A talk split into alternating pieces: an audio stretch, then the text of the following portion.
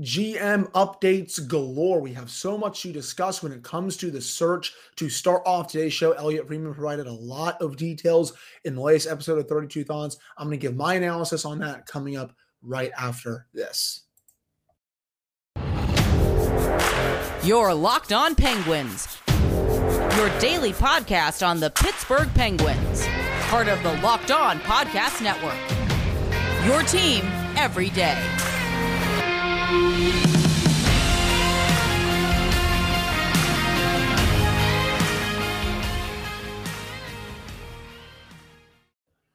Hello and welcome back to another episode of the Locked On Penguins podcast. I am your host, Hunter Hodes. Remember to follow me on Twitter at Hunter Hodes. Follow the show's Twitter at LO Penguins. And of course, thank you all so much for making this your first listen of the day. We are free and available on all platforms.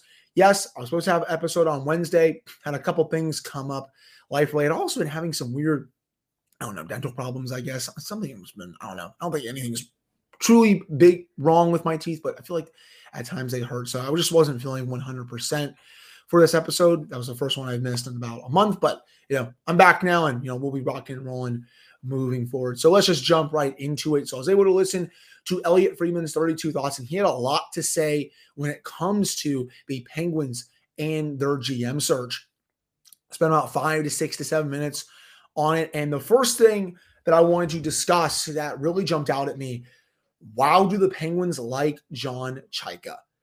The way he was talking about Chayka, from what he was told, it honestly just seems like he's the favorite to get at least one of the positions that they're reportedly hiring. And Elliotte did confirm they met with him. And I did not know this before, but apparently Chayka, who of course is the former Arizona Coyotes general manager, he was there for four seasons before he got fired. He has a lot of current and former relationships with members of the Fenway Sports Group. So he is in, you know, I guess in league with them, if you want to say that. He knows them very well. And that's why I think you're seeing him very high up on their list in terms of, you know, president of hockey operations and a general manager. I also will say I think Fenway thinks that he could be in a better situation here. Let's be honest here, people. And I, and I kind of glossed over the fact about this when I was talking about Chayka because I'm not really that big on him and his tenure there wasn't super good just because he left and the scouting combine violations. But you do have to take into account he was a general manager of the Arizona Coyotes, a team that is destined to stink, it feels like, for forever. He did get a playoff berth out of one of those seasons, but it also mainly just because of the COVID year when 24 teams got in. But he also had a really bad ownership situation. He really wasn't allowed to add that much, though he did add Jakob Chychrun, which was good. And he added a couple, he traded for Taylor Hall, if I'm not mistaken, and a couple other really good players there too. So you know, he got them to the playoffs, which was nice. But, you know, some of his other acquisitions were kind of eh.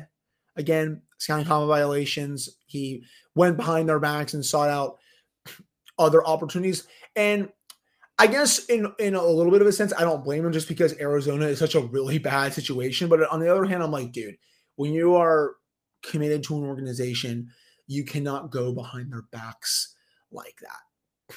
But obviously, I think Fenway probably asked him about that and the violations and just everything in between about his tenure there. And it looks like they are pretty high on him. So I think if he were to get one of these two jobs, I wouldn't be, I guess, super upset. He's better than some of the other candidates that are here in the race. I would personally like him as the president of hockey operations with a younger general manager below him that can call the shots for the most part. Well, I guess they would be in league together making the decisions jointly, but I would still rather have a you know just a younger general manager, maybe one who has never been a GM before but is ready for it, rather than still I guess a retread in some way. You know, again, Chayka, not the worst option, but you know someone, but he's still not someone who would be at the top of my list. But that was the main thing that jumped out to me. They really seem to like him, and I would not be surprised if they do hire him in some capacity. Stay tuned for my prediction about what, uh, how the front office will look towards the end of this segment. Another thing that really jumped out to me, Friedman did confirm that they have started phase two, and he said if it's not John Chayka, and he basically confirmed that he's getting a second interview. He said a few names that he's hearing for round two are Dan MacKinnon, Eric Tulsky, my number one target, and Mathieu the assistant general manager of the Tampa Bay Lightning. You really can't go wrong with any of those three candidates. Darche, he comes from a winning situation in Tampa Bay. He's worked under Julien BriseBois. I believe he was also there when Steve Yzerman was there before he went to Detroit. He knows what he's doing.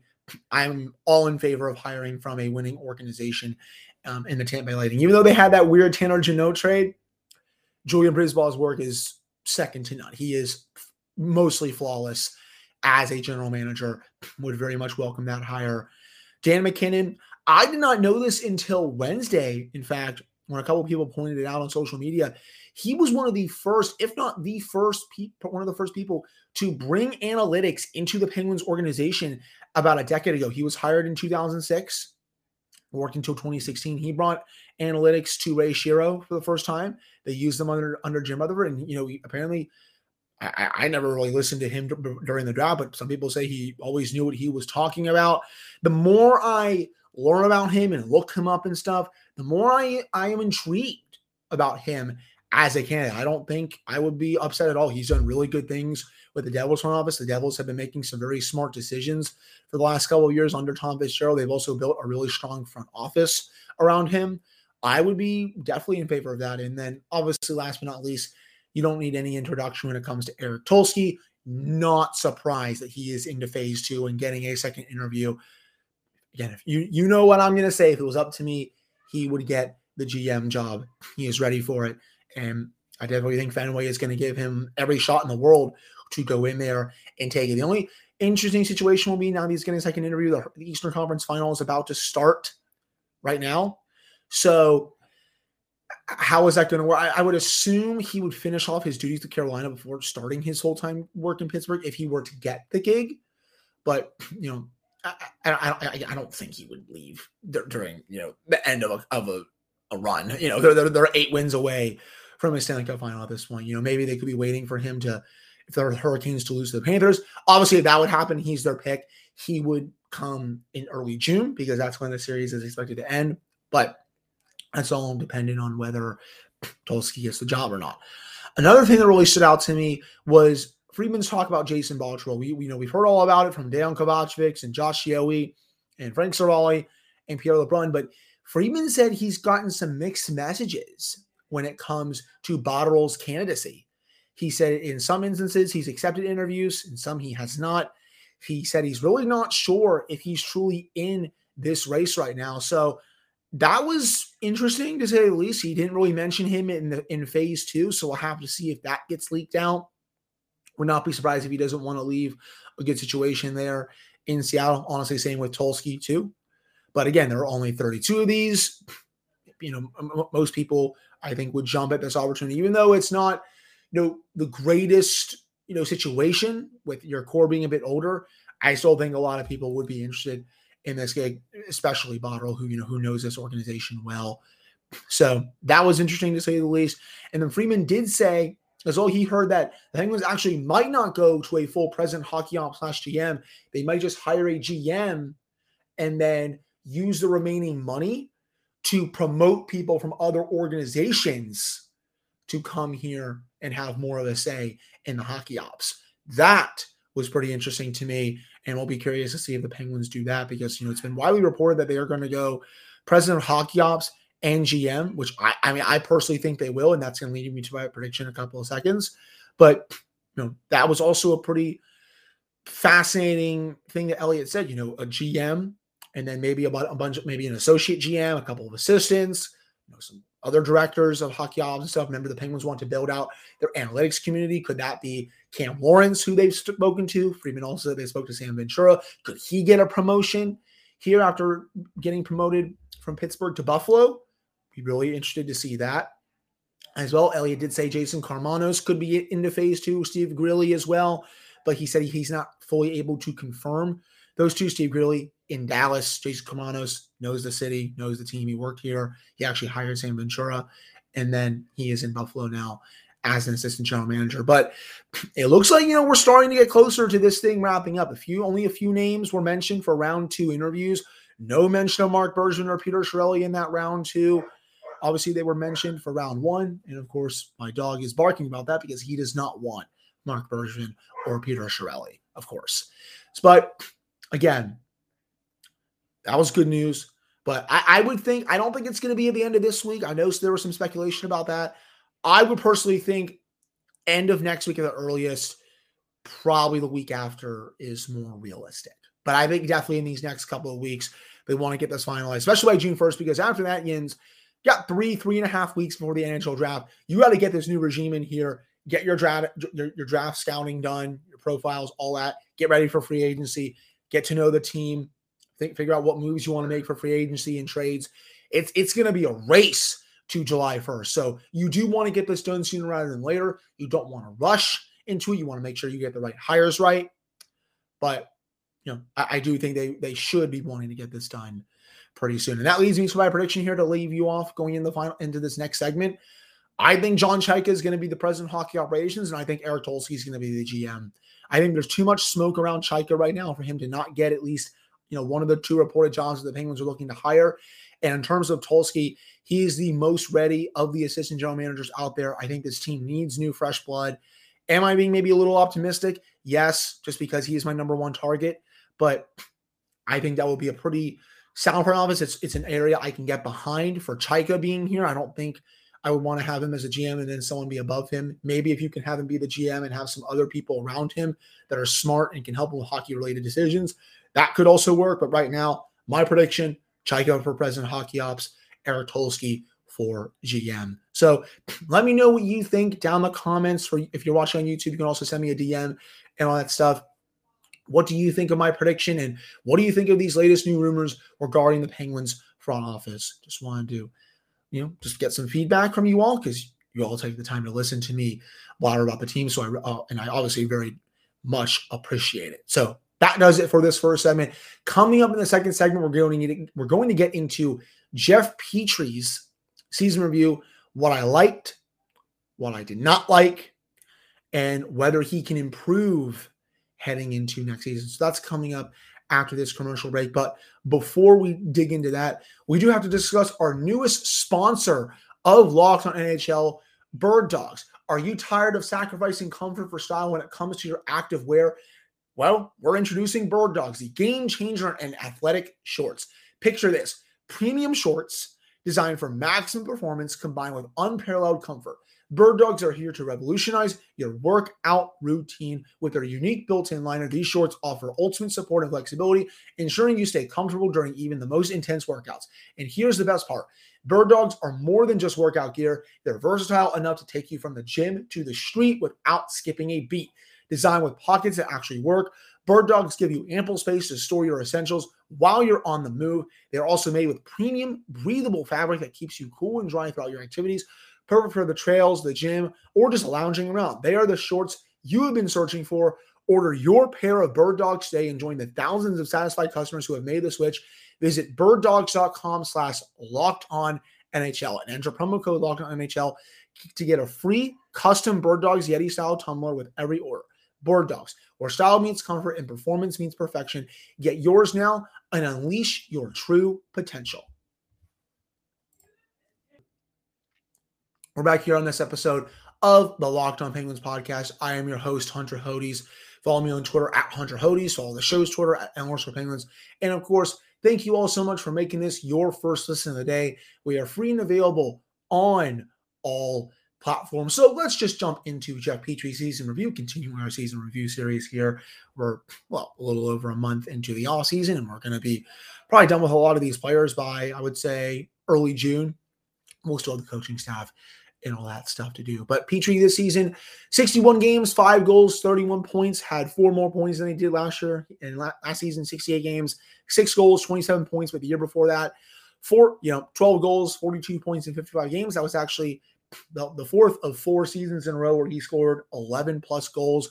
Also, the fourth season row where he scored 40 plus points. Since then, his numbers have gone down a little bit. Underlying wise, the season, Jeff Petry, when he was on the ice, the Penguins had almost 52% of the shot attempts, 51% of the actual goals for, 54% of the expected goal share, 51.8% of the scoring chances, 53% of the high danger chances, and 51% of the high danger goal scorer. So when you look at those numbers, it's like, okay, you know, decent enough numbers for a number two defenseman, above break even. That's stuff you want to see. But then when you sit down and you watch him, it's it's like you're watching a, a, the complete opposite of a player, where it's someone who's not controlling the shot attempts, who's not controlling the scoring chances. I don't think he did enough in the offensive zone this season. I honestly think just most of his game was, eh. And I say that as someone who was very much looking forward to Jeff Petry this season. Remember, last July, I was thrilled that the Penguins got him. I was obviously upset that they traded Mike Matheson to get him because I thought Matheson had the best season of his career in 21 21, 2022. But still, Jeff Petry, he just had a strong end of the season under Marty St. Louis, had 21 points in his final 30 games. It's like, hell yeah, that's what I want to see. But he comes over here, and I just don't think he ever truly got going. And, and I, I know he was hurt for a little bit of this season, missed 20 games, had a I believe he, I believe it was what, what, a wrist injury from what I recall. And even after that, wasn't the same, wasn't the same before it. I just don't think he lived up to the expectations because he was supposed to form that formidable one-two punch with Chris Letang. And I just don't think it ever truly got going in the way that the Penguins hoped it was going to go. And you all know me. I was never really a fan of most of Ron Hextall's moves. This was one where I was actually excited about. You remember the video I posted, if you were listening or watching at the time, to the YouTube channel back last July where I did that 12 to 15 analysis video. And I thought he was going to make a true difference at five on five and on the power play. And he just never really did. He had a couple solid games, especially the game against Tampa Bay late in the season where he had two goals. He had the game against Washington earlier in the season where he had a goal and just looked like a really good defenseman in that game. Other otherwise, I just don't think he ever got going. And I'm a little concerned about about that going into the season. You know, he's still signed for a couple more years, 6.25 million. I know people, I've seen people on their mock GM cap friendlies. Oh, you could trade him, you could trade him. Guys, I don't think that's going to happen. If you are trading Jeff Petry, A, you need to find someone who can replace him, which at that point, you need not one, but two brand new top four defensemen. Because no offense, Chad Ruhwedel's not coming up there and giving you top four minutes. And then the other side, I don't think Ty Smith is going to come up there and give you top four minutes. And I don't know if P.O. Joseph can do that on a consistent basis right now. So you're kind of screwed if you do that. Number two, and, and also if you do decide to trade him, you're probably going to have to give up a draft pick. A team is not going to be, be like, oh, we'll take Petry off your hands. No problem. They're not going to be like what Ron Hextall did with Mikael Granlund and, and him be like, oh, yeah, I won't ask you to retain money. I'll just take his whole 5 million cap for the next two years, salary cap be. Most of the GMs now, like a good, a good chunk of them, are pretty smart. So I think you also have to deal with that. I'm not I'm really interested in the Penguins giving up a first or a high second to get out of Jeff Petry's contract. So they are stuck with that. You can only truly hope that he finds his game again next season. And, I, am not trying to just pick on him or rag on him so much because I think at times he was good this season, but still, I think he was just okay a lot of other times. Nothing about him truly impressed me. You just have to hope that he gets back to the level that we saw from him in 2020, 2021 in the shortened season, where again, 12 goals, 42 points in those 55 games, almost at a point per game that season. Even before then in Montreal, a couple years before, you know, 46 points, 82 games, that's half a point per game. Solid numbers for Petry. If he can get back to, you know, producing like that, then I think the Penguins will be in pretty decent shape going into next season. You know, my, my grade overall for him, probably give him about a C C minus, just painfully average to a little below average. Not what I was expecting. And he needs to be better next season because with the money that the Penguins are paying him, you can't just afford to be average on the second pair. So that wraps up my season review for Jeff Petry. Also, maybe you like to see him get a little less power play time. I don't really think he was anything special on the power play. Yes, he can boom it, but I don't really think the second power play did anything when he was on the ice. I would honestly just let someone else quarterback that at that rate. Maybe like Pettersson, who was showing off his offensive abilities, P.O. Joseph with his offensive abilities later in the season. I would maybe give them a little more reps on that. But again, that wraps up this segment when it comes to Jeff Petry season review. Coming up in the final segment, we have some news about Mike Vellucci, plus a feel good story surrounding Sidney Crosby and why he continues to be such a class act off the ice. That's all coming up right after this commercial break. But before we jump into that, we do have to discuss eBay Motors. For a championship team, it's all about making sure every player is a perfect fit. It's the same when it comes to your vehicle. Every part needs to fit just right. So the next time you need parts and accessories, head to eBay Motors with eBay Guaranteed Fit. You can be sure every part you need fits right the first time around. Just add your ride to my garage and look for the green check to know the part will fit or you'll get your money back. Because just like in sports, confidence is the name of the game when you shop on eBay Motors. With over 122 million parts to choose from, you'll be back in the game in no time. After all, it's very easy to bring home a win when the right parts are guaranteed. Get the right parts, the right fit, and the right prices on ebaymotors.com. Let's ride. eBay Guarantee Fit only available to U.S. customers, eligible items only, exclusions apply. All right, I'm back here in this episode of the Locked On Penguins podcast. I am your host, Hunter Hodes. Remember to follow me on Twitter at Hunter Hodes. Follow the show's Twitter at Eleanor Penguins. And of course, thank you all so much for making this your first listen of the day. We're free and available on all platforms. So late Wednesday night, we did get some info regarding the Anaheim Ducks coaching search, and this plays into what I'm about to talk about. According to Frank Seravalli, he says Pat, GM Pat Verbeek has talked to roughly 468 candidates. Um, Frank, I'm sorry, sir. I don't think I've talked to 468 people in my lifetime. I know I'm a bit young. I'm 25. I'll be 26 in about six months. I have not talked to t- almost 500 people in my life. So it's good to exaggerate a little bit there, but still, I just got a kick out of that. But he did say he can, he can confirm three names on the list Andrew Brunette, who is the assistant coach of the New Jersey Devils, Spencer Carbery, who's with the Toronto Maple Leafs under Sheldon Keefe, and Mike Vellucci, assistant coach for the Pittsburgh Penguins. I am not surprised that he continues to get looks for head coaching gigs because why? Well, remember, he got a couple of looks last year. He was in contention for the Flyers gig before John Tortorella was hired.